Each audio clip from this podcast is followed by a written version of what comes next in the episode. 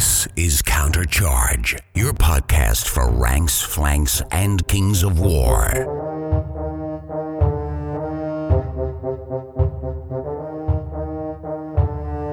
Join your hosts as they delve into the world of Pannithor and bring you worldwide coverage of all things Kings of War.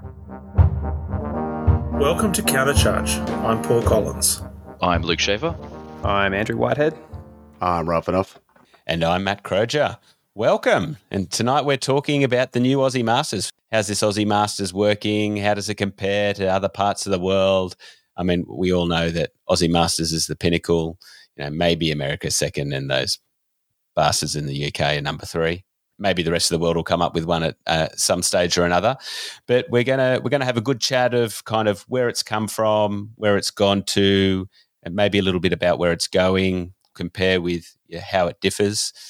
But first of all, we need to do some introductions because we've got a couple of people who haven't been on the time, uh, who haven't been on the show before in particular. So let's start with you, Paul Collins. Uh, Paul, you're from, I think, am I right in that you're from the Blue Mountains, so west of Sydney, for, for those that want to know? I grew up in Sydney and moved up to the mountains about five years ago. So yeah, I'm, I'm a Sydney Sydney boy. But um, I've got a slightly different um, gaming origin story than most people. I've never played Warhammer, never really played fantasy games. I I started out uh, when I was an early teenager playing Ancients and Napoleonics, and played only those things for about twenty five odd years. Recently, a couple of my mates started playing Kings of War, and I sort of took it up from there. I'm really enjoying it. I think it's a, a great game. It's got a lot of the things I look for in game. There's a it's easy to pick up but hard to master. There's a great community, great painting emphasis within the community and modeling emphasis, which I really like. So it's both you know a mix of competitive gaming, friendly gaming, a little bit of narrative, bit of painting, something for something for everyone.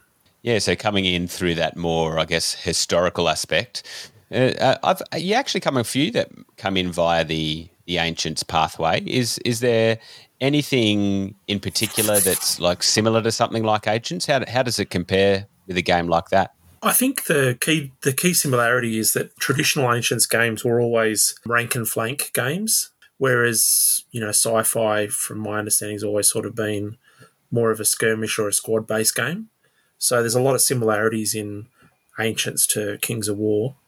Um, I, I personally went to squad based games in the middle there and played Legion and um, Bolt Action and Flames of War for a long time before stepping back into Ranks and Flanks. So it's sort of been probably 10 years since I've played a Ranks and Flanks game before Kings of War. Yeah, okay. And not having played fantasy games, though, were you involved kind of genre wise in any other way? Like, did you read fantasy, or is it just because mates were playing a fantasy game and that was purely it? I've always been into fantasy um, books, so, you know, Lord of the Rings and, you know, all that stuff when I was a kid. And I've always loved the fantasy setting, played Dungeons and Dragons and stuff for years. But yeah, I've never just, it just happened that way. I don't think I've ever had friends who were into fantasy games or what have you, but it's always been an, an interest and a, a genre I've liked. It's just never sort of eventuated in gaming. Yeah, okay. And do you still dabble in the more historical games, or are you a kind of a one game man at a time kind of guy? I'm a one at a time. I still play a little bit of Bolt Action. That was my last game before I moved to Kings of War. But, you know, for a variety of different reasons, I, I don't really play any other historical games at the moment, or any other games for that matter, really. You're allowed to cast shade on here if you need to, mate. So, anyone you want to call out as driving you out of a community, or no, not yet. not yet. uh, thanks for that. And next up, we have Andrew Whitehead, who uh, some of you may have heard already is the uh, direct misfire. Lost their lost a member in Hugh, and they decided they needed to get a decent player who was reputable on the podcast. And Andy, being the number one fan, now steps into the hot seat as a host. So, uh, welcome tonight, Andy. And uh, for those of you that might not have heard Andy, you can jump on. I think you've been on the most two recent episodes. Is that right, Andy? Yeah, the past two since I took over from Hugh. Not sure if that reputable spiel is uh, entirely accurate, but there was a lot. There's a lot less Ratkin fur on me, so I'm at least better looking. Actually, I didn't realize when I got you and Paul uh, on tonight that you both play lots of lots of whites. You know, we've got a lot of undead white filth on here tonight. Yes. well, there's a reason that we uh we made it to masters, right? Yeah, true, true. Carried by whites. Yeah. Andy, do you want to give us a bit of a gaming background for yourself? I'm from Melbourne, so from sort of in the Victorian region for the Aussie Masters, and I moved down probably about six years ago, and uh, through a friend from high school, met up with the direct misfire guys and that extended friend group who reintroduced me to tabletop wargaming, which had fallen by the wayside uh, for a, a well, probably almost a decade uh, after high school.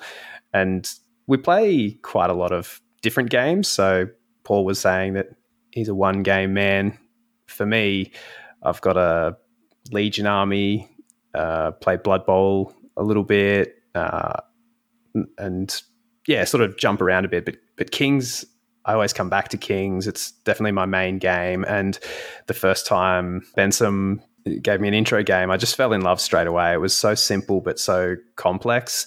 You could easily pick up the rules, but immediately also see the strategy involved and how things worked and how they could work better. Uh, so, yeah, from a competitive gaming point of view, I, I was immediately in love with with Kings. It, it plays so well as a tournament game as well. And then from the hobby side, I would lo- I loved dioramas and all that sort of thing. So it was just a match made in heaven, really. The fact that those guys were playing it as their main game as well was quite fortuitous. Oh, it's interesting that you like the design side. From memory, you're an engineer, and not many too too many engineers are very creative, right? So that's true. They lobotomize you at university for it. So, uh, our last guest, you know, reportedly we've had him on the show before, but you know, I'd I'd forgotten him, so I don't know if that makes him forgettable or me just senile. But we've got Luke Schaefer, whose most most recent claim to fame is you know taking an all flying army to Convict and somehow getting tabled by a non shooting dwarves list. So and, and blackjacked. So uh, well, welcome, Luke. What have you been up to, mate? Uh, thank you. Yeah, so losing to dwarves is one thing. Um, it, you know, in my defense, he had more shooting than me. It wasn't wasn't exactly non-shooting, but I still I still did um, still did the bed. yeah. um, and uh, and sort of give it away to Tracy. What have you been up to in uh, into like the King scene recently? Because we've heard your origin story once before. So what's been taking up your time? Yeah, so mostly just playing tournaments. Really, um, I only Mhm. get the occasional game in on the side. Bit of bit of hanging out in after dark, and then um, jet setting around for tournaments. So I've been down to Clash, been down to Convict. Um, can't get down to Castle Assault, um, which is happening in about a week, I think. Um, unfortunately, I can't make it to that.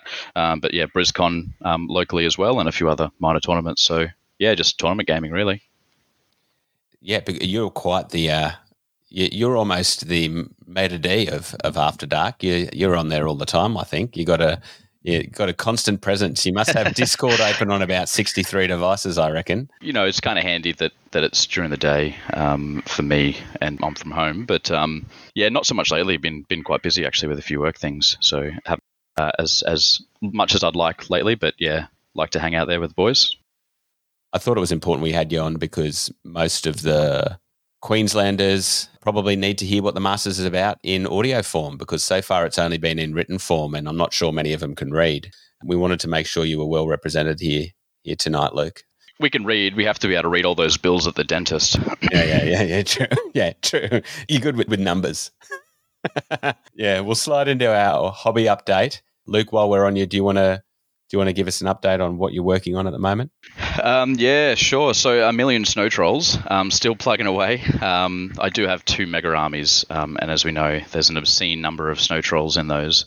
So getting through those, uh, I did have to pack up the hobby room for a while to uh, to make a move within the house, um, but that's all out again, and I've actually just um, gotten the firefight uh, itch again, so I've pulled out uh, the rest of my marauders and hacking away at those as well.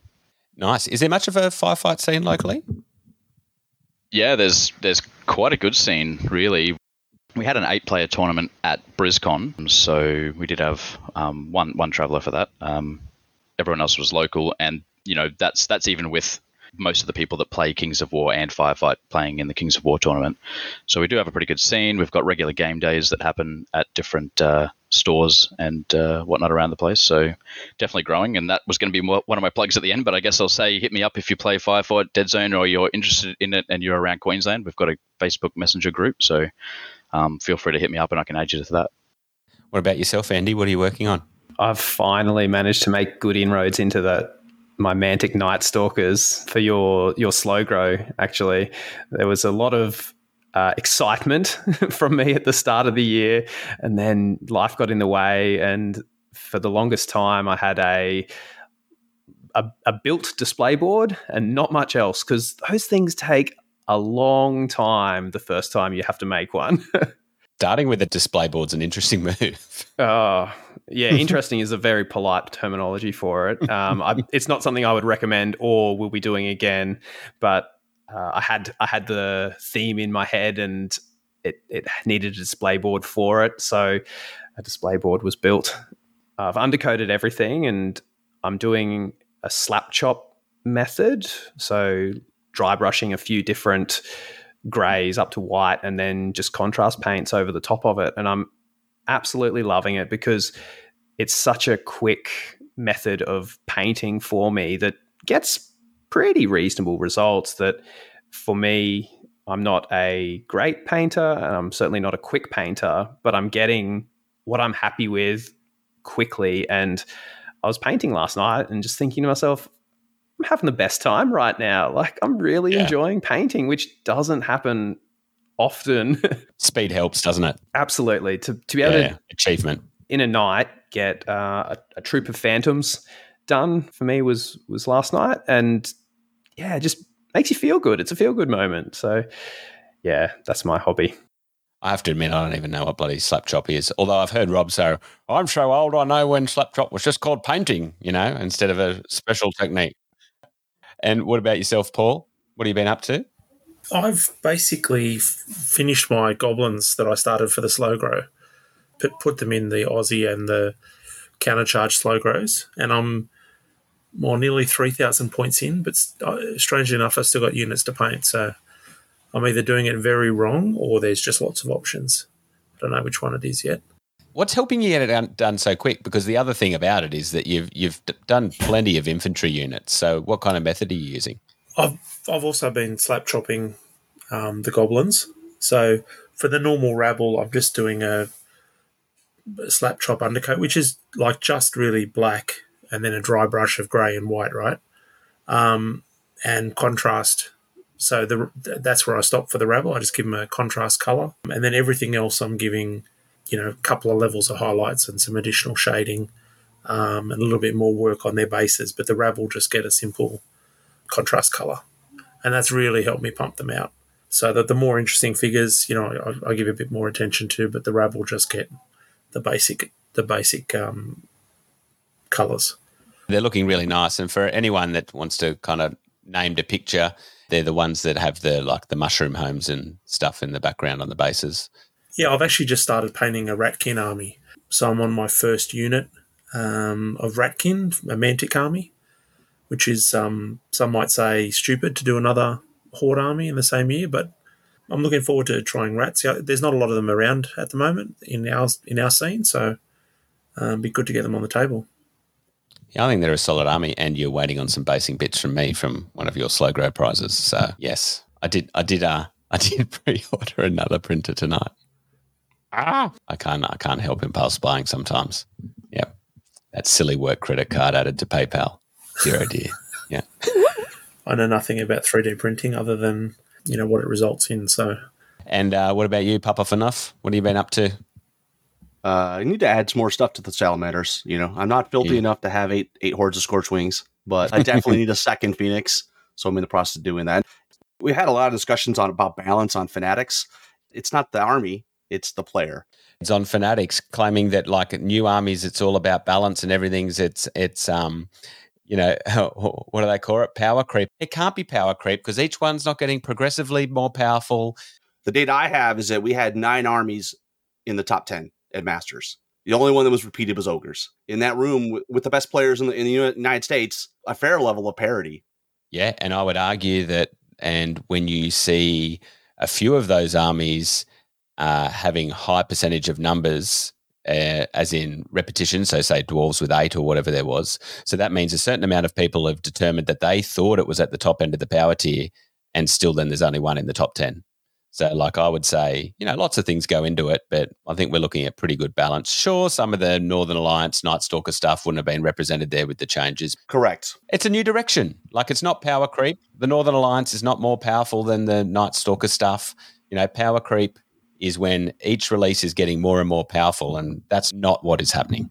Yeah, we had we had a few pretty good players playing Night Stalkers at Convict that uh, both Luke and I attended recently, and they didn't win it. Uh, you know, they were. I think Luke, didn't you? You beat a couple of them. All of them.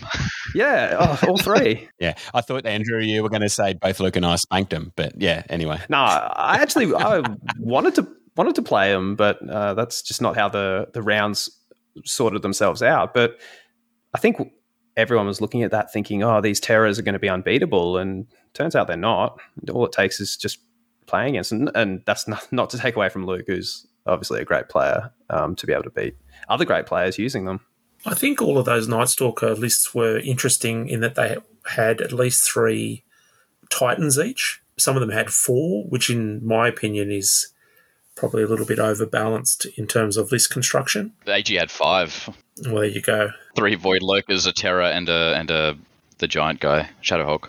Yeah, so that's a lot of points invested in three or four units, um, with which possibly don't do as much output as some of the other units that the Night Stalkers can take. I totally agree with you. And yet, unit strength one, too. I think when you're putting that many points on single unit strength things, you end up lacking somewhere, right? And so if you've got a room full of good players, I think that can be found out, no matter how good the unit seems on paper. But I think they're building in weaknesses to most of the things, like the Terror, it's speed six, you know, so it's not it's not like it's the quickest thing, def four, so it's got regen. There's ways to take it out or tie it up or ignore it because it's speed six. Yeah, ignore it. And then for myself, I finally got a little bit of painting done the other night, as you alluded to, Rob swear my life feels like a bloody nightmare. I feel like my home has been infected with the forces of the abyss recently. I had both the four year old and the 18 month old with like influenza B at the same time. And they were just you know, putting the 18 month old down. Her, uh, her feet had hit the bed and it's like she'd been possessed by an archfiend and reeling around in circles. So that took up a fair bit of time. Uh, but I did get some paint. I'm working on two hordes of tyrants, or two hordes worth of tyrant models, I should say. And to add to the salamanders for the slow grow. So I think I've got, got two units of unblooded, a few units of scorch wings, Gekatar Lord. Yeah, few things finished now. So, uh, battle captain on Rhinosaur. i am confident by the end I'll I'll make it there just to the 2300 points.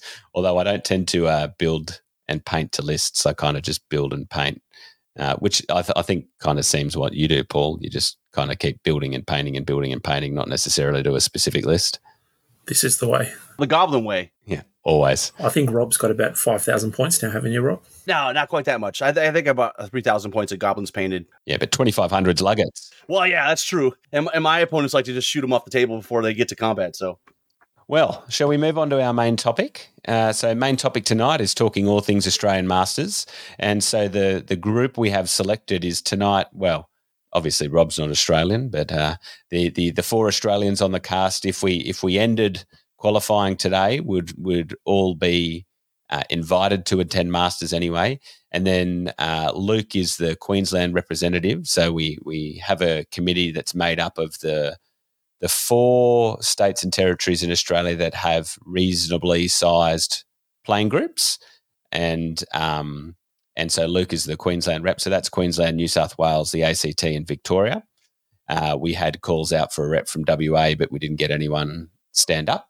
And then uh, myself, who uh, is the the chair. I think you're the chair of the US, aren't you, Rob? You like to keep that quiet. Yes. Uh, and but but my role is non-voting. Well, I don't vote either unless four four deadlock, which usually does not happen. And you know that's a that's a new thing that we started this year, uh, but we'll go into that a little bit later. Um, so it's probably worth touching on first how the Australian rankings work, given that that forms the basis of um, most of the invitations to masters. So, uh, unlike in the US, it's um, it's not region by region. It is a national based ranking system, and and what happens is your your point score is based on your top three events.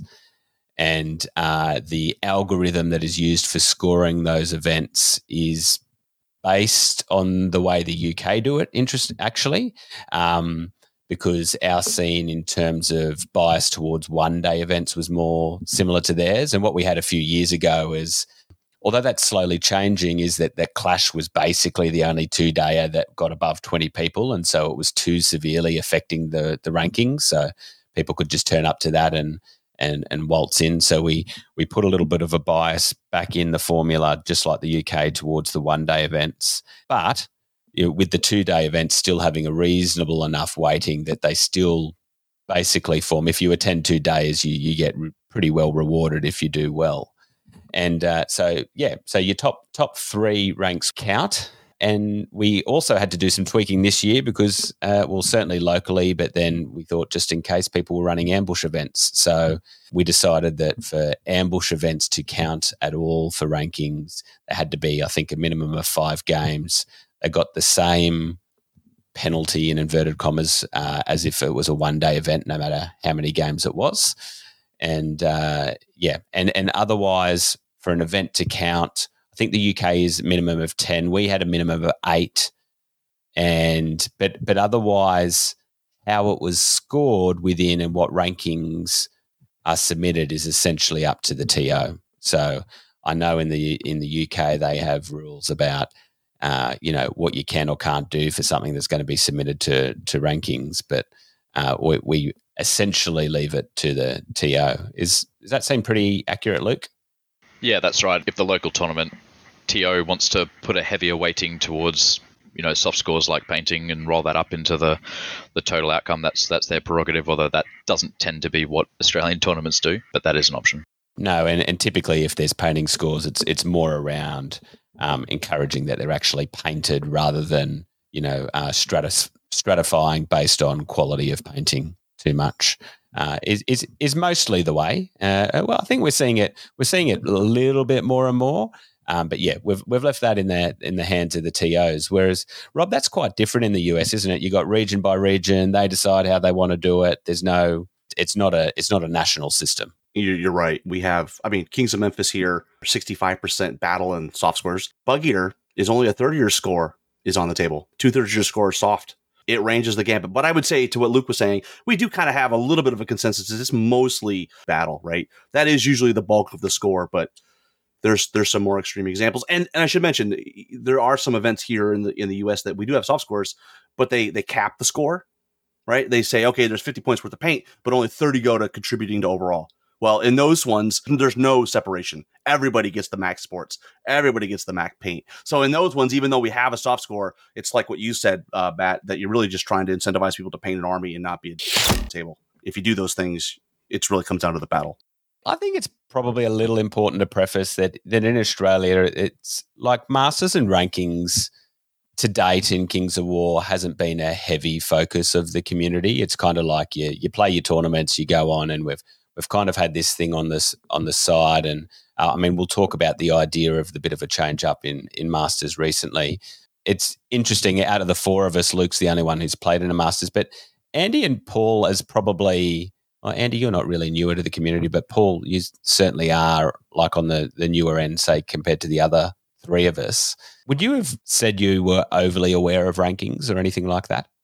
I was aware of rankings sort of from the beginning because it was on um, the Facebook pages and stuff, and it was pretty well advertised. I actually qualified last year, um, but couldn't go.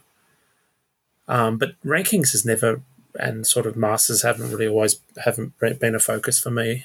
Um, I'm more interested in you know, getting involved in tournaments and, and having fun, building new armies, that sort of stuff. I think uh, if I'd been, you know, more focused on masters, I would have just run the whole the same list all year, or the same army anyway, um, rather than chopping and changing like I have done. Yeah, and I actually think probably we see that the the whole running a, a list that you might deem the most powerful for the the whole year is is quite a it's probably quite an unusual thing in Australia. It doesn't happen doesn't happen a lot. Uh, so I think you know even most of our competitive players tend to change a bit. I mean, th- there's always been a bit of a concern, and even with the change to the new that you know, do if we highlight masters more and we make masters more of a thing, that local tournaments become less pleasant. Uh, I certainly haven't really seen any evidence of that. Have I mean, we've got reps from three different scenes here. Do you do you guys believe that that's a thing? Certainly haven't seen it in Victoria. Yeah. Yeah. No. Yeah. Same. Queensland. Pleasant and friendly. Yeah. Likewise. It comes down to uh, I know in different parts of the world, like using sports scores and things to to try and encourage that that gameplay. I think it's you know often I believe it's down the community to kind of encourage the kind of scene we want, right? So, I mean, it doesn't mean it won't change in the future that we might not see it become a little bit harder, but I, I don't think overall, I think, you know, some people play harder than others. And I don't think that's actually changed with changing anything so far. You know, I think the same people play a bit harder, same people do whatever they want to do. Yeah, is is is the way I see it. And in fact, in my experience here, a, a, poor sports rubric causes more issues with players than than not having one at all. We had a tournament where there was a sports rubric that wasn't, you know, that was opponent rated on your sheet of paper that you carried with you for the whole tournament. And it was, you know, the rubric was basically you rate what you want out of five. People were out of protest giving people threes as a standard thing just to. Out of protest of the form, you mean? Yep. Yeah, so that caused more problems by having it than we ever would have had with if we if we didn't. So perhaps the the auto qualifiers for masters maybe are a little more competitive now. You mm-hmm. if you have a auto qualifier place on the line, you really want to win that tournament. Uh, but to be honest, they're the big tournaments anyway. You want to you want to be winning them. I don't think it probably changes much. No, and we'll certainly just touch on that a little bit more. But I think the thing is, is too. I think you find that at the bigger tournaments, the more competitive lists come out anyway because it's like it's it's harder to win. I, I think you know it's obviously it's just an opinion. It's not a fact. Yeah, so it, so it's interesting. But and then what we did change that was different to previously though that. Uh, previously, if you won an auto qualifier, you got straight into masters. Whereas uh, what we said is, well, really, what we want is we want people participating in the community. So we still want them to attend at least the three tournaments to get their minimum three scores. Uh, so uh, they they still have to turn up. But you know, if you auto qual, then you might turn up with the most fun army you can think of to something else, and maybe that makes the the other tournaments more, um, you know, a better experience for for everyone else.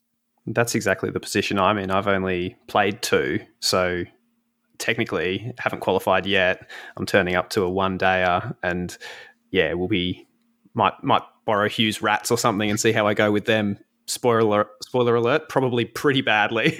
Deploy backwards. Well, I don't think I'll be that uh, that egregious with it, but yeah, yeah. you might you might try and be the uh, the only Masters player to ever qualify with a last place score as one of your three. I think we'll touch on how masters used to work. And again, Luke, you're the only one that who actually, I think, physically attended out of us a, a previous masters.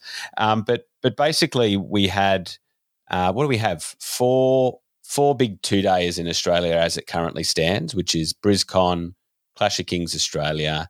Um, the New South Wales changes a bit between Moab and this year it's Castle Assault instead and Convic in Victoria. And so each of those tournaments, because they were different regions, basically has always had what we call an auto qualifier. Um, so previously, the winner of that would get an auto invite to Masters. If that winner already had an invite from a previous two day tournament, then it would be passed down to the next placed player at the auto qualifying tournament. Uh, and then, other than that, it was uh, so you took those and then offered up to I think he was offering up to 12 places to start with. Is that is that right, Luke? Yeah, that's right. It was a 12 person event. Yep. Yeah, the last one last year, I think only got to 10 because there were a fair few knockbacks, perhaps, maybe, or the, the others were local. And so this was um, this was all started up by Ken Ferris, who we, we owe a lot to in terms of having a Masters at all, because uh, I doubt before Ken that like it would have even been up and running at all. And so uh, Ken took it all on his own back and was was running that. But it was essentially a 12 player tournament. Yeah. So you had the auto quals, then fill up the rest. If someone passed, then it would keep going down. I, I think Ken had a limit on how low he'd go down the rankings, but I can't I can't for the life of me remember what that, that limit was. That was 20th. And also the previous master auto qualified as well.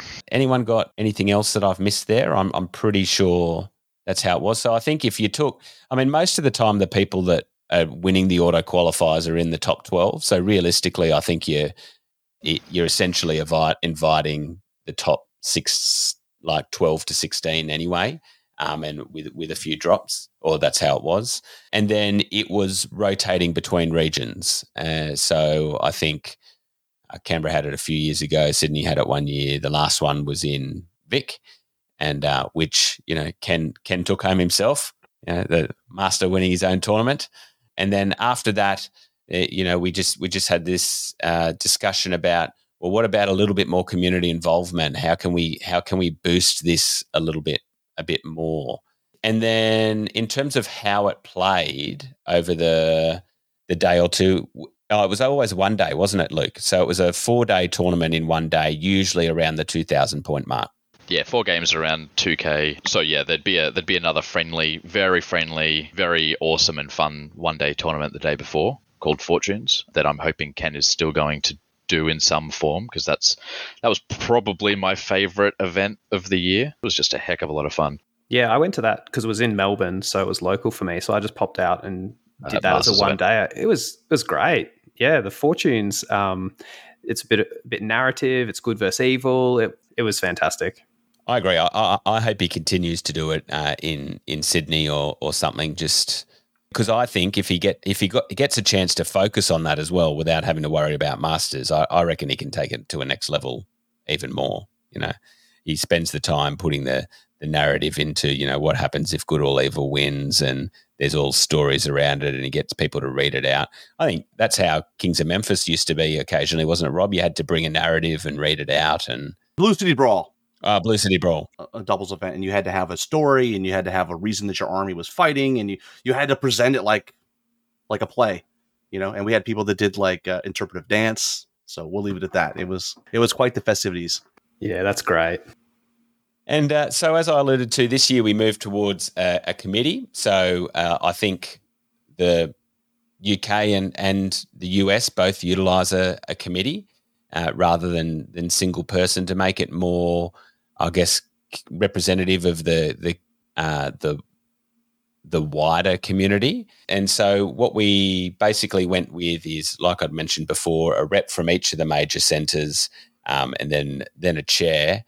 And and what we decided to do after and essentially voting on any changes, and and what we decided to do this year as a trial is go to something that I guess is somewhat more like the US model, except the how you qualify is centralized. It's not in the hands of the regions, but that we move to a team like model in that you attend that you that each area gets three qualifiers. Uh, so Queensland, New South Wales, ACT, Victoria. So that takes us to 12. And then we have a team of uh, what uh, the the wild cards or the rest. So if there's anyone who's got the three ranking tournaments that's from the smaller regions would form part of that team, and if not, then it's uh, the next ranked people that haven't made it into their own teams. And so for each team, it was made up of either someone who's auto qualified and then your next ranked members. And basically, yeah, if your next ranked members decline, then it would go down to your next ranked member and and so essentially teams of three and then the previous master. So what we end up with for now is a tournament of 16 people uh, upping it to five games over two days and adding a, a side side event akin to the US of the the best and the rest so that if you're traveling with a team what, what we're hoping is that you know, it promotes a little bit of collegiality and then might also draw other people in to the side event so that you're traveling with your groups of mates anyway, even if you're not playing at the actual Masters. This represented a pretty significant change. It, it's interesting if, like, having done an article recently on if we if we stopped uh, the rankings today, who would qualify, and there are a couple of people in the top 10, I think, to 15 who do miss out, but in the vast majority, you still have the top players qualifying. Andy and, and Paul, given Luke, you're on the committee, is maybe we get their opinions first. What, what do you guys think of this kind of change? Paul, do you want to start with you? I've been a tournament gamer for ages, but there hasn't really ever been a Masters that I've been involved in for any of the games I've played. But what I've noticed is in Kings of War, it's, it's usually the, the top players that are right up there um, regardless of how it's worked out. And, um, you know, there might be some people, probably me, being that I'm ranked, I think, out of the top 10, 12 or 13 or something, that, that miss out, um, that might have made it in sort of, uh, you know, 1, 1 to 16 or 1 to 14 or what have you. But I imagine as Masters grows and as the player base grows, like there'll just be more spaces available for masters. Like there's, plenty of people in the community and it's growing all the time. So, you know, I'm sure it's only a matter of time if the growth continues. It'll be sort of 20 people or 24 people or what have you in the masters. Um, so I'm not I'm not convinced that the way it works is that critical. I mean, it's it's only the first year, and I'm sure it'll get tweaked as it goes along that's part of the reason for five games too. It gives us plenty of room for growth if the community grows without really having to change the format too much. What we had previously was there were quite a few knockbacks of, a, of attending. Now, I mean, that can come down to multiple factors, and we'll discuss some of those later. But I think part of the team's things was, would do you get more people if you if you make them a team, and then you know we'll, we can obviously spice up some of the awards by making them more team based. Um, Andy, where do you sit on it? Yeah, I don't have a strong opinion either way. The old method of qualifying was fine. Um, obviously, the new method of qualifying, I'm a, I'm a real fan of because I've I'm on track to do so.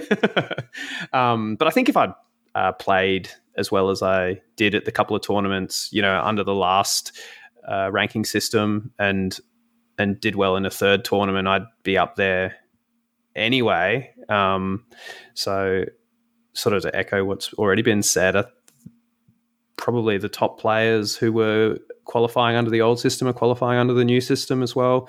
There may be one or two who um, are in that top 16 but not getting a first round invite. But I'd be surprised if all 16 accept the invite. It's, you know, you got to, for most people, you got to travel and, um, yeah, it's, it, I think we have moved the weekend a bit earlier in the year. It used to be a really busy part, time of the year. You've moved it a bit earlier, so it's a bit more viable to attend. But yeah, and the reality is, Andrew, that you you come from a state where there's traditionally been a lot of um, high performing players that are willing to travel. So, you know, it's probably you know due credit to yourself. It's it's it's. I think it's harder, really, a little bit to qualify um, for Masters as a Victorian um, right now um, than, it, than it maybe would have been in the past.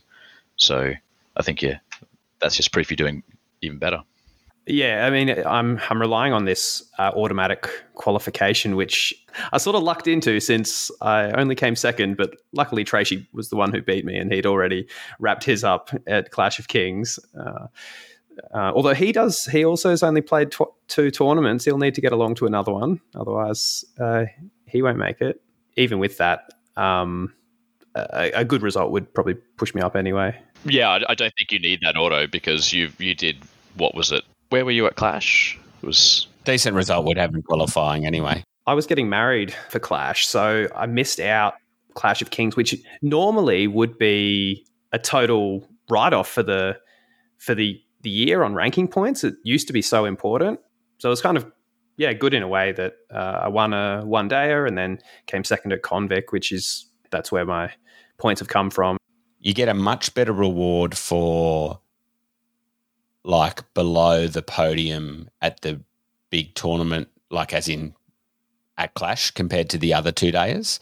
But the, it, doing well at any two dayer is still is still it's way harder than winning a one day. You can have three uh, good matchups, lucky games uh, at a one dayer, and and take it out and get the full points for it.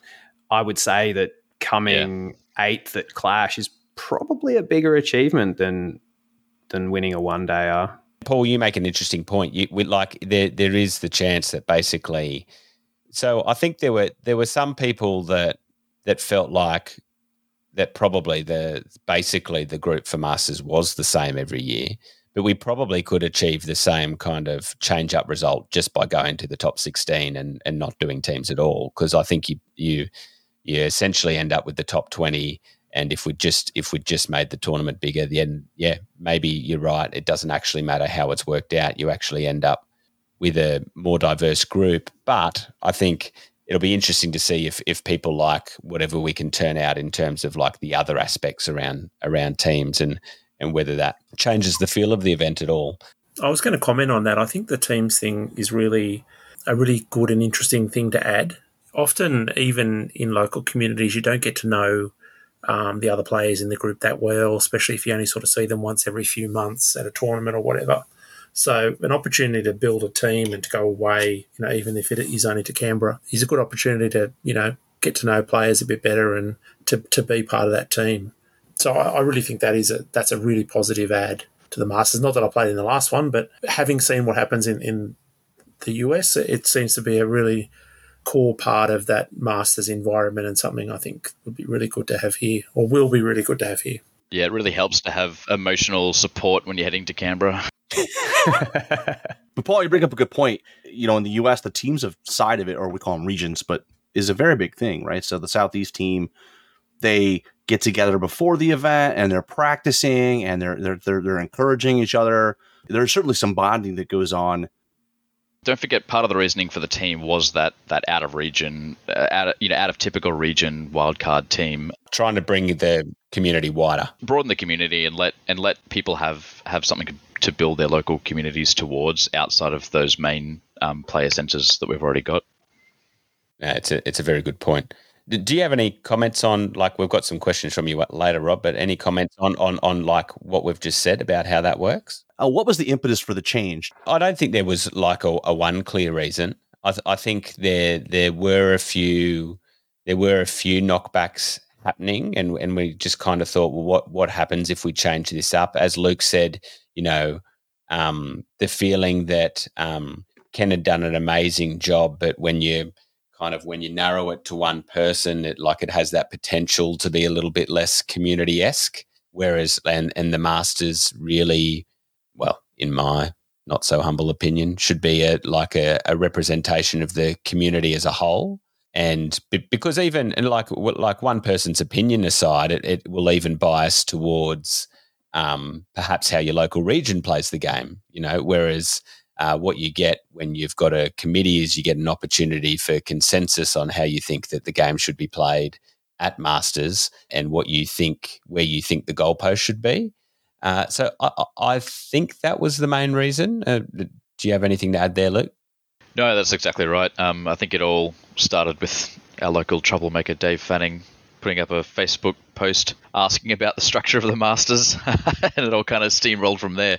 Just want to reiterate the massive credit and thanks to, to Ken for what he's done, dragged it through, you know, from one side of COVID to the other, I think, and um, and really sort of drove that um, single handedly. Um, and the the changes I think that, that have come into place is not not at all to discredit what what has happened Correct. in the past. Help sort of build that into the future. Very disappointed Ken's not part of part of the the, the committee. Um, he he decided to take the opportunity to take a step back, which is which is a loss for the for the community in a way, but hopefully he'll find his way back in eventually. You have a big challenge, right? How do you engage all the different voices because they don't always agree, they don't always speak at the same level. So it's uh it's very it's I mean we're in the US it's very difficult. And one of the things that I think is interesting about your approach, it feels like you guys have done a pretty good job of balancing representation across the country versus representation from areas that have very strong communities. I don't know, is travel cheap in Australia? No, it's not cheap, and and it's huge with only about five people in it. So like it's you know comparatively, so it's just uh, you know there's not a lot along the way when you're traveling places. Uh, yeah, and very. Um, I mean, it's probably similar in the states, but like just heavily biased towards the coastal areas. Right, is, is the population base? So it, it is a it is a huge country, and so it is. It does require people being willing to travel. Yeah, I guess. I guess on that, it's in terms of the the different regions in Australia, I'd say, yeah, Victoria probably gets hurt a little bit the most. They probably have the slightly bigger playing group, but otherwise, I think we've got fairly equitable distributions in the different areas in terms of number of available players. But then you might, like Luke mentioned, Victoria, whilst being a bit bigger, probably might also have a higher percentage of high quality players. So they get probably punished slightly the way the committee works is basically is we have those reps from those centres and whilst the exact discussions of the committees aren't necessarily privy to the wider communities it's an expectation that that person is being representative of their community and they might and that they will ask the opinions of the community and that if we're getting something that seems quite obviously one person's opinion we might say have you checked with the community? Um, so it, it, it, it, they are meant to be and they're voted for by their community, which I think is how the US works, right, Rob? The masters, like all those things have to be decided on and voted on. And before we, we vote, the expectation is that the regions discuss it amongst themselves or more likely publicly on Facebook. And even within region, you're not going to get, you're, you're not going to get um, a consensus in, in all cases. From what we've talked about so far, Paul, Paul and Andy, is there, is there anything that like you guys think would be really good to include in Masters that kind of hasn't been alluded to?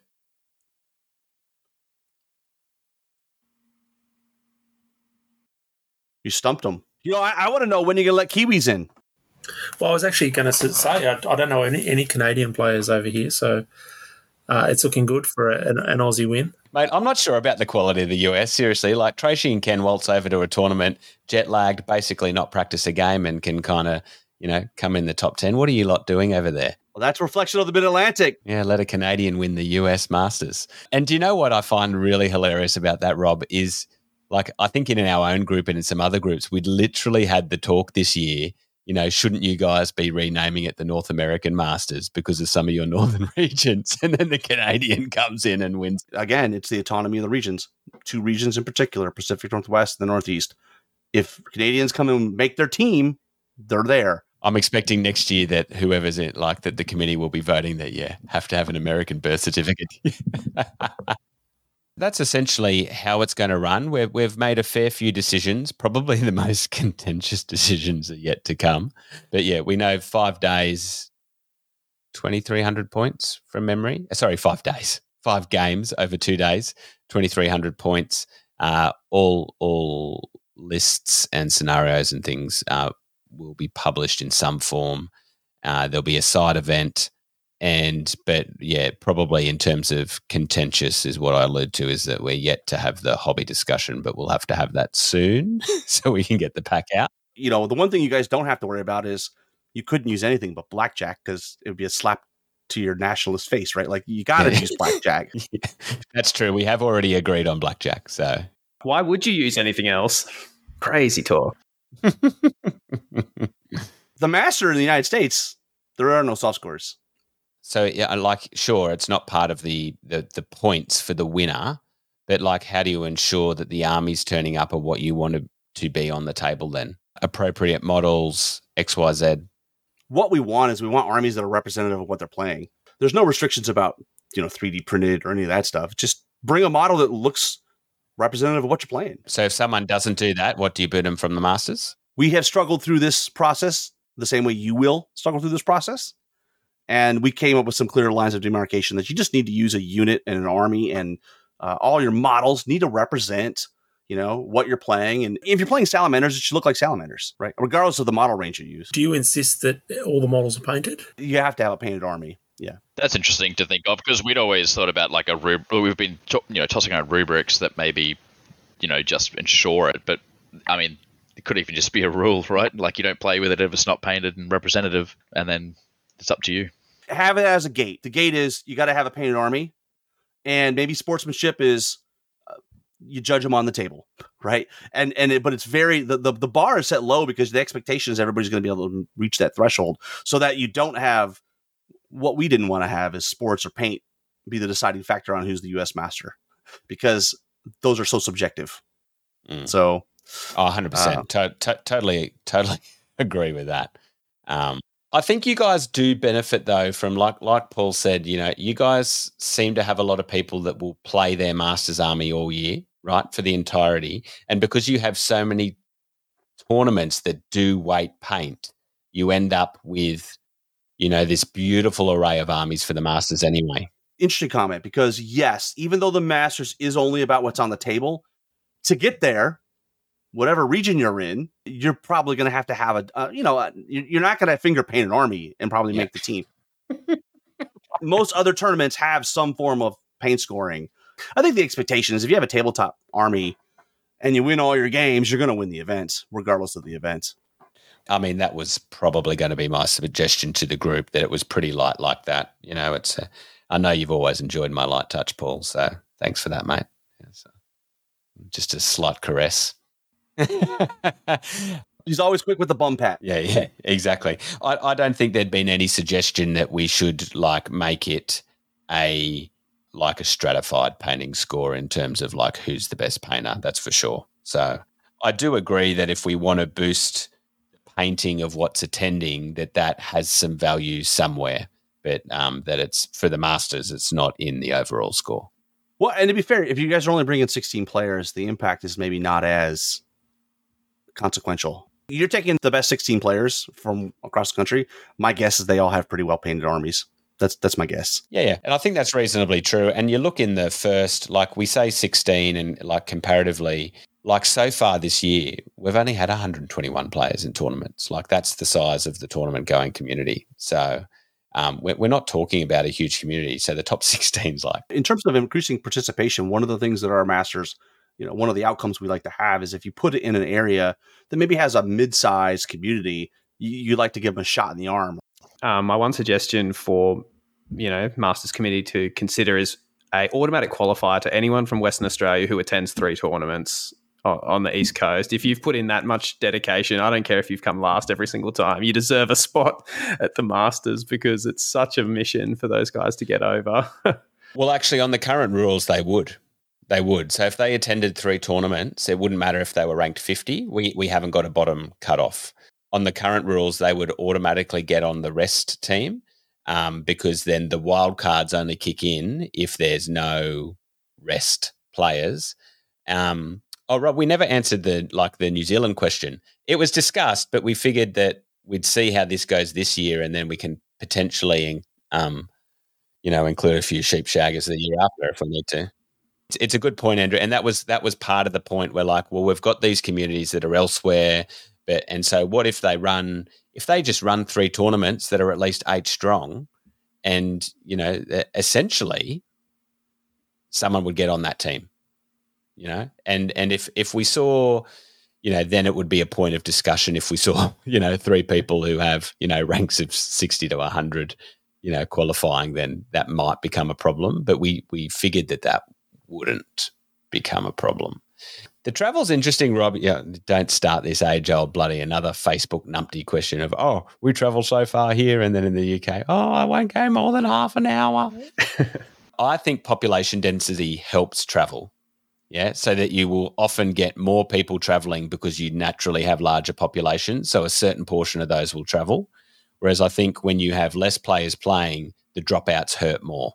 So as soon as you've got a couple of people who can't go, um, it, it hurts the field a lot more. So unfortunately, I don't see it as much as I wouldn't mind going to Perth for a tournament. I don't see that being a thing. And we picked Canberra this year basically on seeing what, what happens when we basically centralize it again to the East Coast players and, and somewhere that's got reasonably accessible flights. And then we'll go from there. Yeah, it'd be nice if Adrian can make it over um, from from Perth, um, but unfortunately, I don't think we'd get 16 people willing to fly that far over that way. Yeah, we're talking the better part of what three and a half thousand kilometers, whatever that is in miles. So it takes a long time. right now you guys are putting it in Canberra, but has there been any talk where next year is? Is there any discussion about how you're going to move it? That was a contentious thing for us at the beginning. So you want to always have it in your backyard, but at the same time, you want it to be equitable for the people that have to travel. You know, we only have two more regions left, and at that point, we will have a, had it in every every region. Maybe that's a question for next year after you've had one under your belt. It's like, well, how do you decide the next one? And I think that was the call, just to just to see how this goes, and then we can talk about that next year. I mean, you know, it, it, objectively, it does make sense to keep it somewhat centralized because that makes it more accessible to the most players. However, you know, when I think about hosting it in Brisbane, well, not only does that make sense from the perspective that it's the nicest city in Australia, so why not? but also, you know, like last year, we had quite a few players that could have qualified, well, that did qualify essentially, even through the pass downs and could have attended, but the travel to Melbourne was just too much uh, for one reason or another. So, so they couldn't attend. So we'd, we'd probably get a better participation from our, you know, core top players if it was in our city. Tournament was better for that though. So anyway, yeah. more teeth per capita. Yeah in reality, it's it's one flight. You know, like if I'm flying from Melbourne to Canberra or Melbourne to Brisbane, it's not that much further. I still got to get on a plane. However, many of our players don't fly. They, they like if there's if they go to a tournament in Sydney or, or Canberra, they'll they'll drive. And how far of a drive is that? Uh, it, a day. If it was Brisbane to Sydney, what that's that's a good eight hours, and then to get get to Canberra, you're going up to eleven or twelve. No, it's it's a twelve it's a twelve to fourteen hour drive. But I mean, Melbourne to to Brisbane would be what twenty four hours or twenty two hours. Yeah, that's a long drive.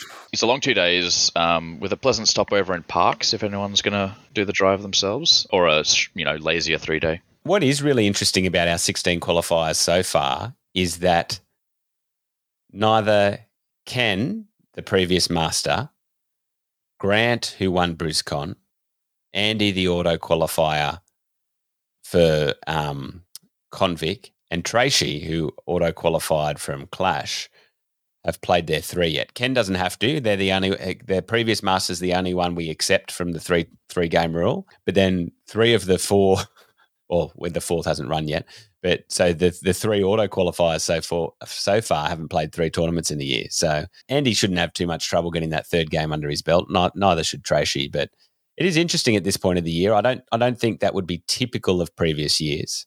And so, like, yeah, we've got Grant in Queensland, and then Luke, yourself, and then who who was the third? Oh, Clint, who's a, a stalwart of the of the team, uh, who would qualify for Queensland in Victoria.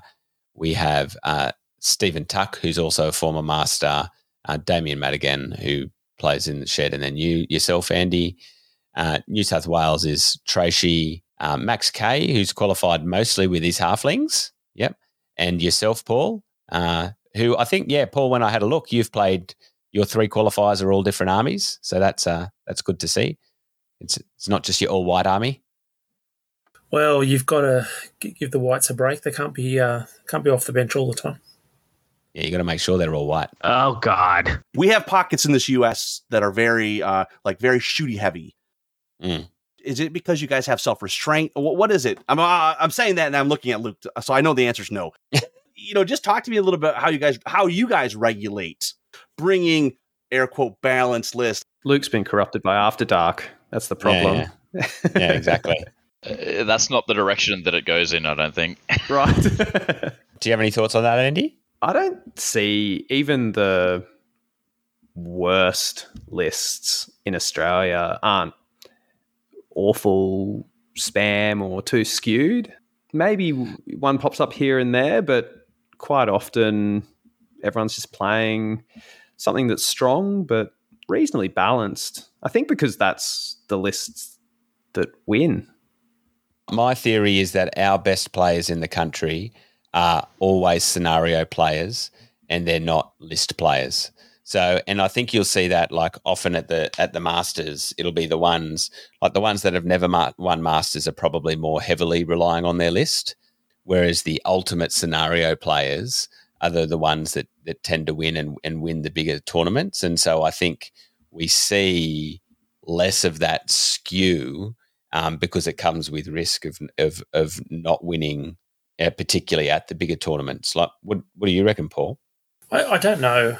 Is my honest answer. I think it's a little bit of people play what they've got as well. So not everyone's got eight hordes of scorch wings or three greater air elementals or you know whatever the latest hotness is. You know, people rock up with what they want to use or what they have fun playing with. I certainly know that in our local hobby group, like particularly through version two, we were playing way worse lists in the shed than we would take to a tournament. You know, and and I think part of it was that we wanted to encourage growth in the community, so we didn't want people to have awful games. Um, part of it was you would see some of those lists make it out of the shed, but they're by players who you know you were pretty much they were good to play against or they were guaranteed to make a mistake so you didn't worry too much but ultimately that the, the, the list wouldn't win so yeah uh, do, do you have thoughts luke yeah, I mean, I think um, what you said about you know scenario play and balance lists is pretty bang on. I'm probably one of the ones that tends to play some of the more out there lists. Um, but you know, uh, I I do personally stop short um, of eight hordes of scorch wings, but I'm also not not averse to it. Uh, I think if it's valid and you want to play it, you you go for it. Um, I think really is what, what I've noticed in, in, in our scene of Brisbane because we're we're quite good. You know, there might be a bit of jovial sort of you know shoulder um, barging at, at someone's list, you know, going, oh, that's that's filthy. But it's always more of a, you know, in more of a jovial sort of um, fun way.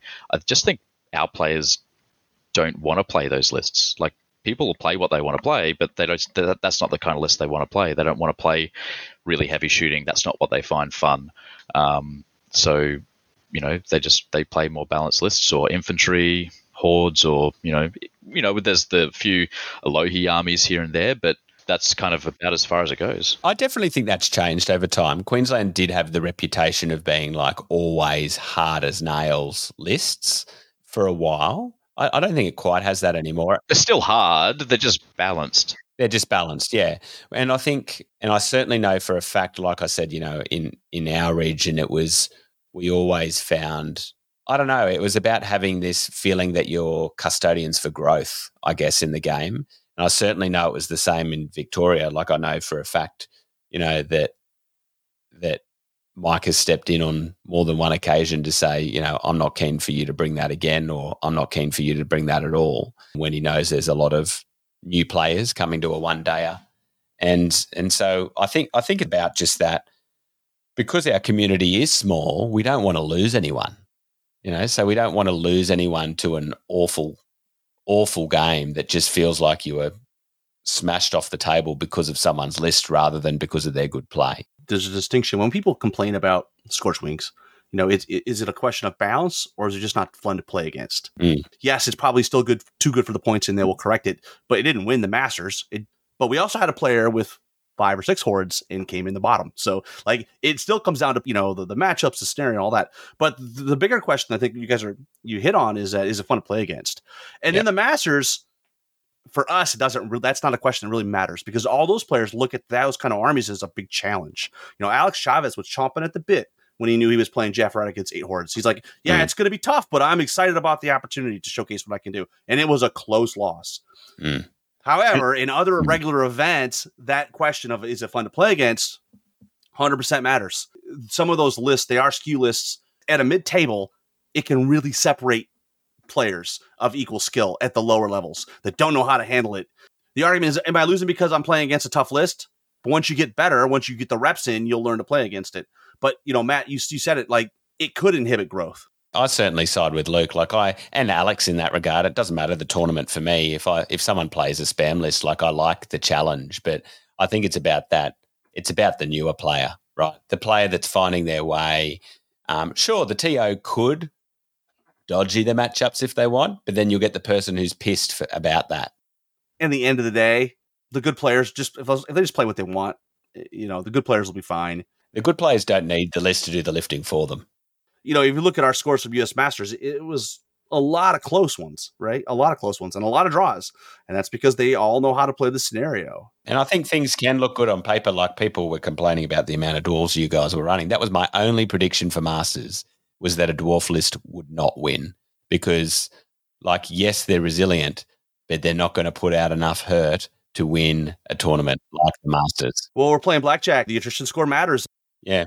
Fun to hear you guys talk though, because it, it's you know you guys are what we were doing a few years ago, and it's it's interesting to see you guys evolve and continue to grow. It'll be interesting to conversation next year once you've had one under your belt, and and and and now Perth is like, hey, we want to host it, and you're like, oh god. And so how how you work through that, right? And and and and make it equitable so that no, everybody's voice is heard. Um, I mean, the big thing for us th- next year, I don't know if you guys have crossed this bridge. Are you going to have it as a standalone event? Up to this point, have never put it in the convention. Next year, it's at Nova, the big convention on the East Coast. One of the reasons why we're doing it, number one, is it, is you have bodies come by to see the game. You're not showcasing the game when we're in Nashville and we're in a hotel by ourselves. No one's walking by and saying, "Oh, look at this game, I should play." But when you have three or four thousand people at Nova playing 40k, hey, what is this game? What's going on here? I don't know. Have you guys thought about that? There's not really enough tabletop conventions in Australia. Okay. I mean, um, Clash, we went the opposite. We went offsite. I mean, originally that was because of the COVID restrictions, but then the venue's just been better. Actually, for you guys, you are like you said to me, Rob, by putting it Nova too, it actually makes it somewhat cheaper. It's the opposite for us. Yeah, I mean, the, the actual cost of the event might be more expensive because you're paying for a convention, but the flights and the hotels. Yeah, got it. I mean, my flight to Seattle was eight hundred dollars. Now, part of that was COVID, right? But a flight to DC is a couple hundred bucks. I totally see the argument though about eyes. Like it's certainly it's it's something that I'm not um you know I'm not not unaware of. Also different, I guess, with size of convention, but I just know for all the years we had Clash of Kings at CanCon, we've barely picked up a soul. You know, and I, and I think because then in terms of fantasy gaming, you're just drastically overwhelmed by numbers playing other bigger games from bigger companies. Are you guys planning to keep it in the same time period? An answer we don't really know, except that it's the time period that theoretically makes the most sense. The time of year for us was in February. That that kind of knocked out school teachers, for example. We're in the summer now, but maybe at some point it goes back to the the, the winter, just to be equitable, to give people of different occupations opportunities to play. This year we've actually um, brought it forward I think a couple of weeks um, from where it was. So from early December to mid November, that's actually posed a new problem, um, which is that we've traditionally had the Clash Pack um, available um, to play at Masters, and now we're kind of looking at that and thinking, you know, depending on when it drops down, we don't know the the date yet, so it makes it really hard to make a call. And in fact, um, you know, that that's always actually been, I think, one of the factors as to why people maybe tend to play not the same army all year just to play it at Masters, and that's because Clash will drop, and that will potentially change the meta entirely. Um, and and the people that tend to do well and qualify and then do well at Masters tend to be the people that play multiple armies and can pick up anything. Um, so you know, with with one month's notice, they can pick up any any army they've already got access to and form a list from from the new Clash pack and maybe gain an edge. That totally reminds me. Uh, previous Masters, the first round you swapped armies. Are we doing that this year? Uh, I don't. I, uh, don't, I don't think we've voted on that. I don't think. I don't think we've. Uh, it's it's certainly on the table. I don't think we've voted on it. Well, you know what? You just answered my question, Andrew. Why people don't bring the filth? Because if you got to play against it, yeah.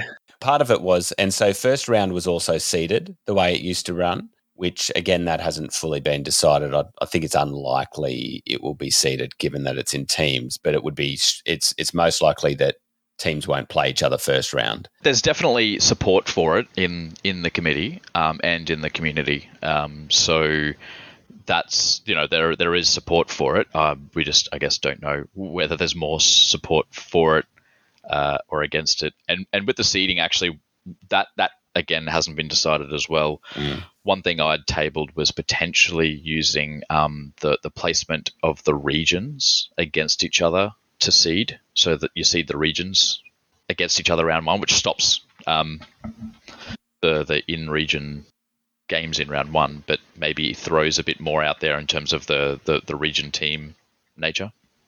Yeah, yeah. So essentially, you got like states of origin across the board yeah. round one. It could also yeah. be a terrible idea, but it's an idea. With only 16 players, theoretically, the skill gap between the top player and number 16 is maybe less than than maybe we have from one to 64. Yeah, I don't know. That's something that over the years has went down for us. I mean, someone's got to lose, and and in those big events, someone's gonna lose all their games, right? Like so, yeah. Somebody's got to finish 64th in the US. There's no easy games. You know, looking at the the list that we've got going, or even the list that aren't making it, I'm like, I don't want to play them. That's a hard game. I've never beaten that person. Great.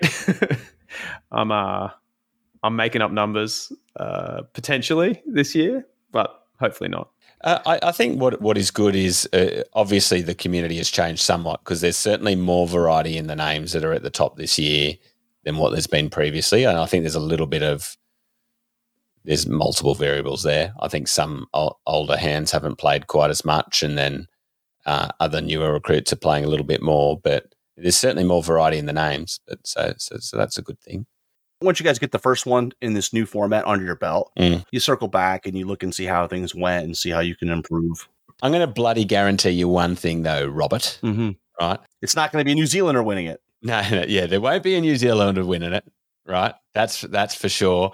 And there is not going to be the bloody drama that there is constantly at the US and the UK Masters. This is going to be the least dramatic Masters in the world.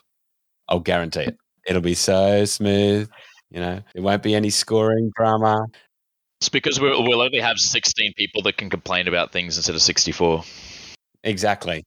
And when they're all within arm's reach, they're quite easy to silence. uh, how many players are you expecting for best of the rest, or what? What do you guys you guys have a name for it yet? The the the non invitational. I, I, think best of the rest in in the main will essentially function as a local tournament. You know, I, I don't I'm not sure how many people will travel. One of the reasons for moving the tournament a bit earlier in November was because that is unusual to have because you will have a lot of people who travel for that who would typically travel for Clash of Kings in later January. So we didn't want to have two traveling so close together as well. So that now essentially puts them two and a half months apart yeah, I, I think it'll essentially function as a as a local tournament. So we'll just have to see how it goes. In the end, it might swing to something in the future more like a a one day if it does end up mostly being local players. It's important to have the second tournament on the side because that's what feeds. I don't know if you guys, but in the US, we have travel issues and people don't make it, right? Like everybody wants to be there, but sometimes things happen.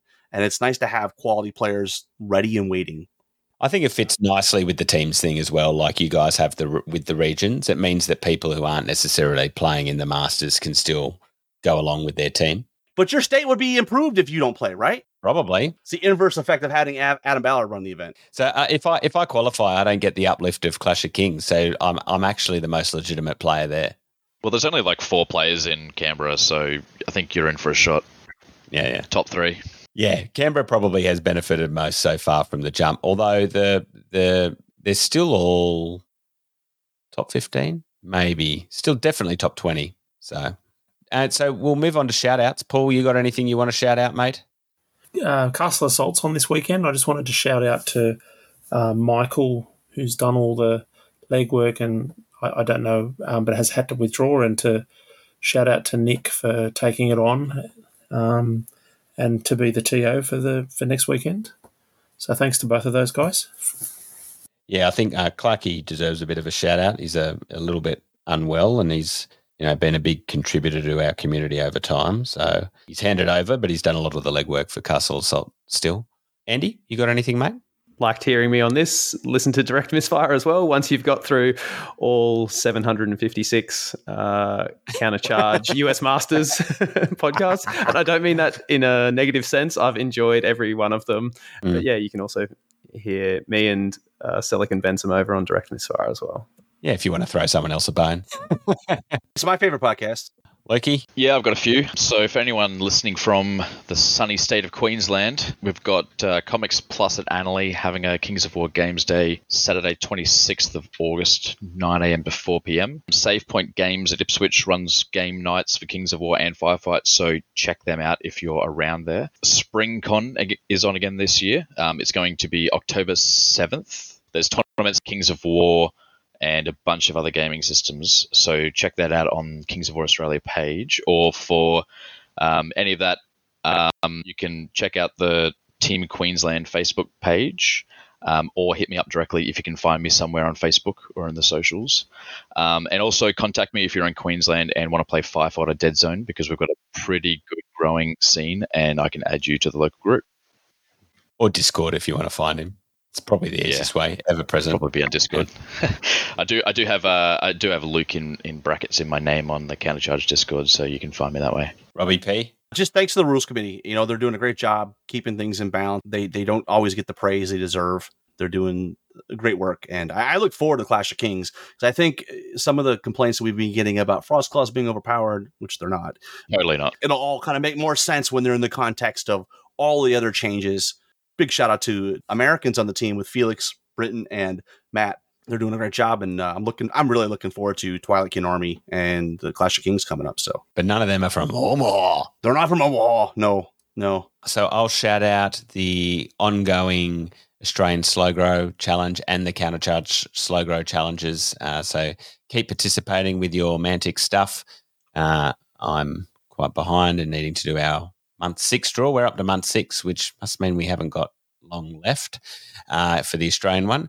And uh, yeah, we'll keep an eye out for packs for things like the Masters and the best of the rest, and also for Clash of Kings. That, that probably won't be too far away because the dates for CanCon have been announced and we'll always time it at a similar time.